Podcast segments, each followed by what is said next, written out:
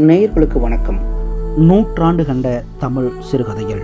இன்று நாம் கேட்கவிருக்கும் சிறுகதை குலவதி. எழுதியிருக்கிறார் கூப்பா சேது அம்மாள்.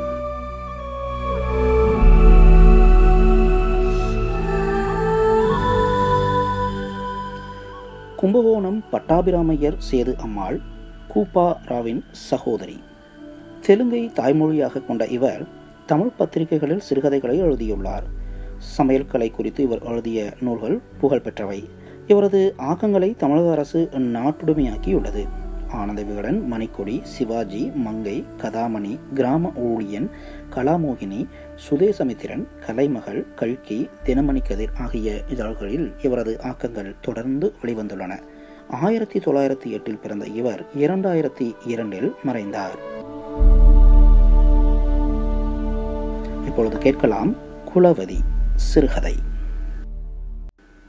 புத்தகம் போன பெண் முதல் முறையாக பிறந்தகம் வருவதை மறுவீடு என்று குறிப்பிட்டு வழங்குவது நம் சம்பிரதாயங்களில் ஒன்று. அந்த சம்பிரதாயப்படி இன்று சுந்தா பிறந்தகம் வந்திருக்கிறாள். கமலா அவளுடைய பிராண சிநேகிதை. அவளுடைய புத்தக அனுபவங்களை அறிய ஆவலுள்ளவளாய் அவளை காண்பதற்காக வந்தாள். சாயங்காலம் நாலு மணி. முதல் நாள் இரவு தூக்கமின்றி வந்த பிரயாண அழுப்பால் சுந்தா அப்போது அயர்ந்து தூங்கிக் கொண்டிருந்தாள். ஆவலோடு வந்த கமலா அவள் தூங்குவதை கண்டாள். தூக்கத்தை கலைத்தா அவளை எழுப்புவது என்று எண்ணி பக்கத்திலிருந்து ஒரு நாற்காலியில் உட்கார்ந்து கொண்டாள். வியப்போடு அவளையே உற்று பார்த்தாள். கமலாவும் சுந்தாவும் பத்தாவது வகுப்பில் சேர்ந்து படித்த மாணவிகள். கமலா இப்போது இன்டர்மீடியட் வகுப்பு மாணவி. சுந்தா கல்யாணமாகி புத்தகம் சென்றாள். இப்போதுதான் வந்தாள். இருவரும் பிரிந்து மூன்றே மாதம் ஆகியிருந்தும் அந்த காலம் ஒரு யுகம் போல இருந்தது கமலாவுக்கு. சுந்தா வந்ததை கேட்டதும் ஓடி வந்தாள். ஆனால் சுந்தா இப்போது பழைய கலாசாலை மாணவி போல இல்லை. பட்டணத்து சுந்தாவும் அல்ல. அதாவது முன்பு இருந்த கோணல் வகிடு இல்லை. மாம்பழ கொய்ச்சகம் வைத்த வாயில் புடவையை காணோம். பட்டுப்புடவையை ஒன்றை தமிழ் புடவையாக உடுத்தி கொண்டிருந்தாள். கை கடியாரத்தை கூட காணவில்லை. தன்னோடு படித்த சுந்தாதானா இவள்? ஐய அரை மணி சென்று மெதுவாக கண் ஒழித்தாள் சுந்தா. முகமலர்ச்சியோடு எழுந்து கமலாவிடம் வந்து எப்போ வந்த கமலா? ரொம்ப நாளியாச்சோ? என்று அவள் கைகளை பிடித்து கொண்டாள். இருவரும் பெஞ்சியில் உட்கார்ந்தார்கள். என்ன சுந்தா? அம்மாமியாய் விட்டாயாக்கும்? உன் கல்யாணத்திலேயே அறிந்து கொண்டேன். இருந்தாலும் மூன்று மாசத்துக்குள் இப்படி மாறிவிட வேண்டாம். சுந்தா பதில் சொல்லவில்லை. கமலாவின் தோளில் கை கொடுத்து கொண்டு அசட்டு கமலாவாணி மாறாமல் எப்படி வாழ்க்கையை கடப்பதாமா என்று சிரித்தாள். அழுத படிக்கவாவது தெரியுமா? அதுவும் மறந்து போச்சோ? என்று நீட்டி முழக்கி பரிகாசம் செய்தாள் கமலா. ஆடி அதிக பிரசங்கி சத்தம் போடாத. அடுத்த அறையில் அவர் தூங்குறார் என்றாள் சுந்தா. அடே ஆத்துக்காரன் வந்திருக்காரா? ஆமாம். புது பொண்டாட்டி அளவா பெரிய மனம் வந்திருக்காது. அது கிடக்கு உன் புத்தக நிலை உன் தன்மைக்கு ஒத்திருக்கிறதா? பொய் சொல்லாமல் சொல்லு. ஒவ்வாமல் என்ன? ஆனால் பயந்து கொண்டே தான் போனேன். அங்கே போனதும் ஒன்றும் சிரமமாக இல்லை. நீ கவலைப்பட்டாயோ கமலா? என்று சுந்தா அருமையாக கேட்டாள். சந்தேகமில்லாமல் புத்தக புழுவாக சதா படித்து கொண்டு கிடப்பாயே. என்ன செய்கிறாயோ என்று ஓயாத நினப்பு. உன் வழக்கத்திற்கு பொழுதும் அனுமதியும் கிடைக்கின்றனவோ? கமலா சொல்லுறேன் கேள். ஆணோ பெண்ணோ ஒரே ரீதியாக மாறுதல் இல்லாமல் வாழ நினைப்பது நடக்காத காரியம். மாறுதல் தான் நியதி. ஏமாறுதல் இப்போது சத்தியமா? எனக்கு திருப்தி தான் போகிறது. அவளை நெருங்கி தனிந்த குரலில் உன் ஆத்துக்காரர் எப்படி? என்று கேட்டாள் கமலா. சுந்தா தலை குனிந்தாள். உடனே நிமிர்ந்து அவரை பார்த்தா உனக்கு எப்படி தோன்றுகிறது? என்று கேட்டாள். வெளிப்பார்வையில் என்ன தெரியும் சுந்தா? அப்படி அன்று நீ மறைக்கிறாய். வெளிப்பார்வையில் ஒரே தடவையில் தான் நான் அவரை கண்டுபிடிச்சேன். வாழ்க்கையில் எனக்கு ஒருவித சிரமமும் தோற்றுவிக்காமல் என்னை நடத்துவார் என்பதை கண்டு கொண்டேன் அவ்வளவு போதும் எனக்கு. நான் அதிக ஆசைப்படலை. படவும் மாட்டேன். என்னவோ அம்மா நீ ரொம்ப சுலபமாக அவனை திருத்தி கொண்டு விட்ட. என்னால் அப்படி செய்ய முடியாது போல தோணுது. அதனாலேயே இந்த வருஷம் கல்யாணம் நின்று போச்சு. ஏன்? என்று சுந்தா ஆவலுடன் கேட்டாள். மாயவரத்தருகில் கதிராமங்கலமாமே. அந்த கிராமத்தில் வரன். மிராசுதாரராம். பெரிய குடும்பம். கல்யாண பிள்ளை தான் மூத்தது. அவர்களை பார்த்தா எவ்வளவு கஷ்டப்பட்டு படிச்சுட்டு என் மனசாட்சிக்கு மாறாது இருக்கும் போல இருந்தது எல்லாம். வேண்டாம் என்று கண்டிப்பாக சொல்லிட்டேன். அப்பாவுக்கு கூட என் மேலே கோபந்தான் மாப்பிள்ளை படித்தவரா ஆமாம் அதுக்கு என்ன? பிஏ இந்த நாளில் ரொம்ப அதிசயம். அந்த பிள்ளையிடம் படித்த அறிகுறியே காணோம். படித்த முட்டா அன்பார்களே சுந்தா குறுக்கிட்டாள். இதை பார்க்கமலா நான் சொல்கிறேன்னு ஆயசப்படாத. உன்னை எனக்கு தெரியும். உன் கனவு நாவலாக எழுதலாமே தவிர வாழ்க்கையில் சுலபமாக அமைஞ்சு விடாது. படித்தவர் ஒரு நாளும் நியாயத்திலிருந்து கூடிய மட்டும் பிறழ மாட்டார். முக்கியமாக நான் பொறுமைசாலியா என்பதை மட்டும் கவனித்து கொண்டா போதும். முத முதலாக என்னை பார்க்க வந்தாரே. ம் சொல்லடியம்மா இப்போதாவது அப்போதுதான் மாட்டேன் என்று பிகு பண்ணிக்கொண்டாய் திருச்சியில் என் இளைய சிற்றப்பாவோடு படித்தவராம் அவர். அவள் தான் இந்த வரனை நிச்சயம் செய்தார். பிடிவாதமாக என் பேரில் சிட்டப்பா வைத்திருக்கும் வாஞ்சை இப்பொழுதுதான் தெரிகிறது. பிள்ளையுடன் பெண் பார்க்க மாமியாரும் வந்ததுதான் உனக்கு தெரியுமே. நாங்கள் ஒரே பார்வையில் ஒருவரை ஒருவர் கண்டதும் காதலாக்கும். ச பேர்த்தாத அதெல்லாம் கதையில் தான் நிமிஷ நேரத்தில் நாங்கள் ஒருவரை மற்றவர் கண்டு கொண்டோம் பாவம் என் மாமியார் பயப்பட்டாளாம். படித்த பெண் வீட்டு வேலை செய்யாது திமிழ் தாண்டியா தெரியும் என்றெல்லாம் ஆட்சேபித்து மறுத்தாளாம். அவள் மறுத்ததையும் இவர் அவளை சமாதானப்படுத்தி இசைய செய்ததையும் ஒரு கதை போல சுவாரஸ்யமாக சொல்லுவார். இரவு நேரங்களில் வாஸ்தவமாக அவர் பேச தொடங்கிவிட்டால் தூக்கமும் வராது நேரம் போவதும் தெரியாது. அவ்வளவு நயமான புத்தி போதனை. மாமியாரின் பயமும் மறைந்தது. என் நிலையும் தாழவில்லை என்றே எனக்கு தோன்றும்படி நடந்து கொள்கிறார். ஆமாம் வீட்டு வேலை வகையரா? இதை சொன்னதும் சுந்தா கலகலவென்று சிரித்தாள். என்னடி சிரிக்கிற? சொன்னா நானும் சேர்ந்து சிரிப்பேன். இது என்ன கேள்வி கமலா? ஆமாம் வேலை செய்யாமல் முடியுமா? தவிர மாமியாரும் நாத்தனார்கள் இருவரும் பாய்ந்து பாய்ந்து காரியம் செய்யும்போது நான் என்ன ஜடமா? எனக்கு வெக்கமாயிராதா? இல்லை படித்து கொண்டு உட்காருவதா? நாத்தனார்கள் இருவரும் காரியத்திலையும் கிராமிய விளையாட்டிலையும் கெட்டிக்காரிகள். அவர்களோடு சேர்ந்து நானும் செய்வேன். படிப்பெல்லாம் ராத்திரியில் தான் ஆனால் அவங்களுக்கு படிப்பே இல்லையா? சாதாரணமாக படிக்க தெரியும். கிராமத்து மனப்பான்மை. அடக்கம் ஜாஸ்தி. முக்கியமாக அகம்பாவம் இல்லை. பம்பரமாக எவ்வளவு வேலையானாலும் சலக்காமல் செய்வார்கள் பார்க்கும்போது எனக்கே வெட்கமாக இருக்கும். என்னதான் படித்தாலும் பெண்களுக்கு வீட்டு வேலை தெரியாவிட்டால் அதை போல அவமானம் வேறு இல்லை கமலா. சரி இனி புஸ்தகமெல்லாம் தூங்க வேண்டியதுதான் என்றாள் கமலா கேலியாக. தூங்குவானேன்? இரவு இல்லையா? படிப்பது கொஞ்ச நாள் போனால் மத்தியானத்திலும் படிக்கலாம். மத்தியானம் பொழுது ரொம்ப சுவாரஸ்யம் கிராம வாழ்க்கையில்.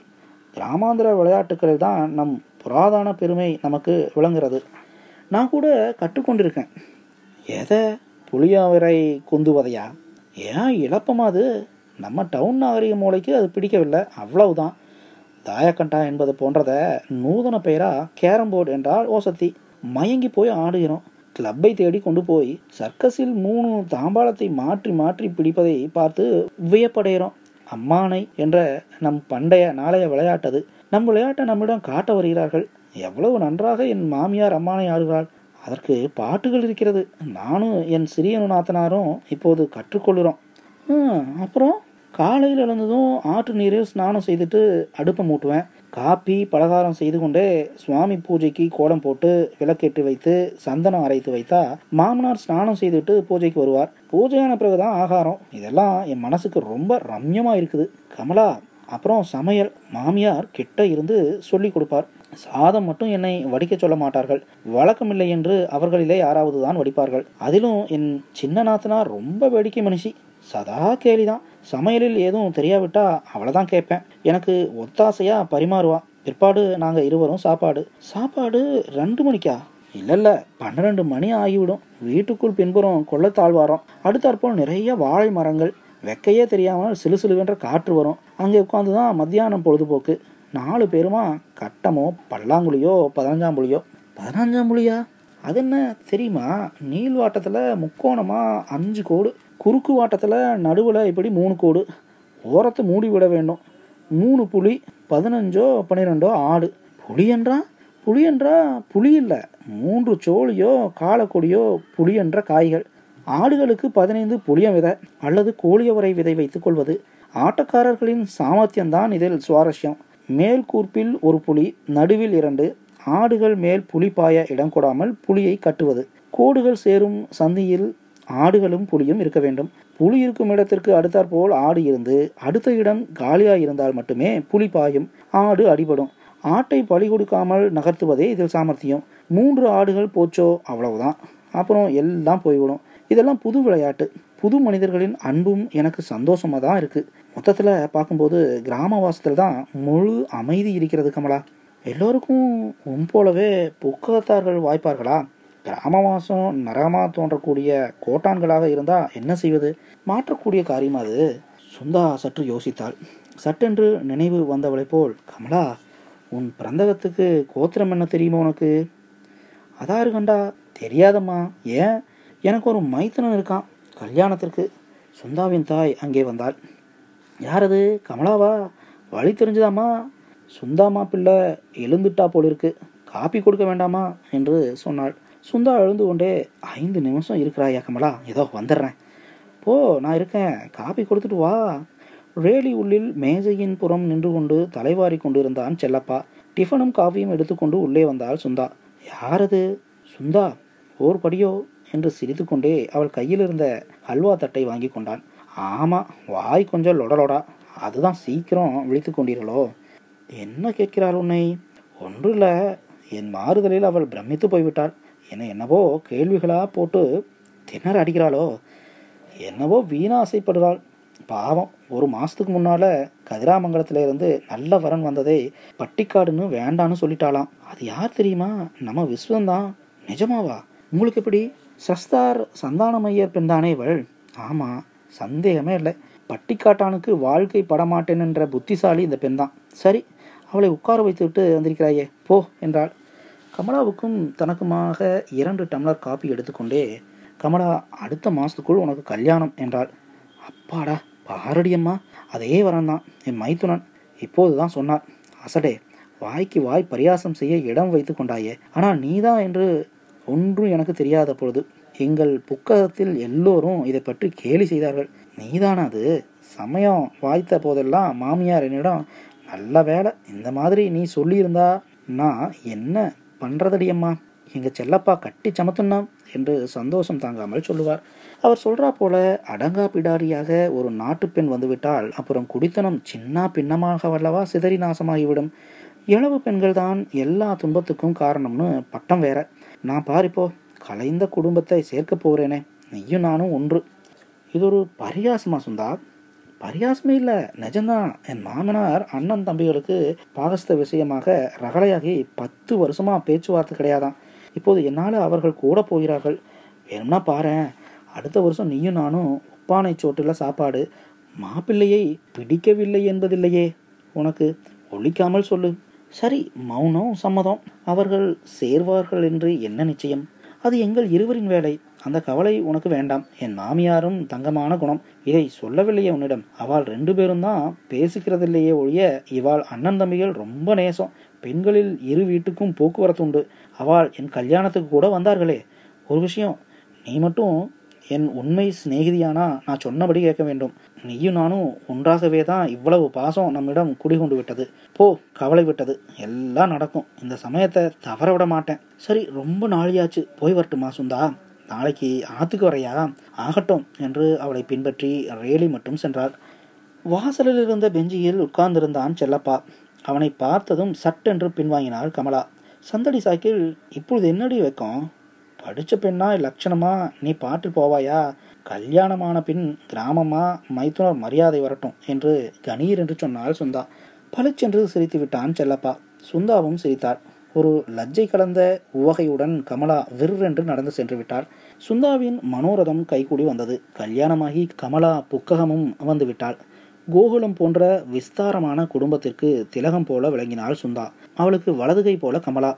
அண்ணன் தம்பிகள் கூடியதை பற்றி எல்லோரும் புகழுவது கேட்டு சந்தோஷப்பட்டாள் சுந்தா. செல்லப்பாவின் பெருமுயற்சியால் மறுபடி குடும்பம் ஒன்றாகிறது குளவதி ஆட்டமா? நாட்டு பெண் வந்தா? பெண்களும் பிள்ளைகளும் நாட்டு பெண்களும் பெரிய சுமங்கலியா? மாமியாருமா? குடித்தனம். கோகுலம் ஆட்டமாயிருக்கு. கொட்டில் நிறைஞ்ச மாடுகளும் தொட்டில் நிறைஞ்ச குழந்தைகளுமா? கிளி கொஞ்சது பார்த்தா இதே பேச்சு இதே ஓர் உபமானமாக கூட பிரசித்தி பெற்றது சிவராமையர் குடும்பம். போவோரும் வருவோரும் வாழ்த்துவது பொருத்தந்தான். ஆமாம் குலவதி தான் சுந்தா. ஊருக்கு உயர்ந்த குடியாக அது பிரபலம் அடைந்தது அவளால் தான்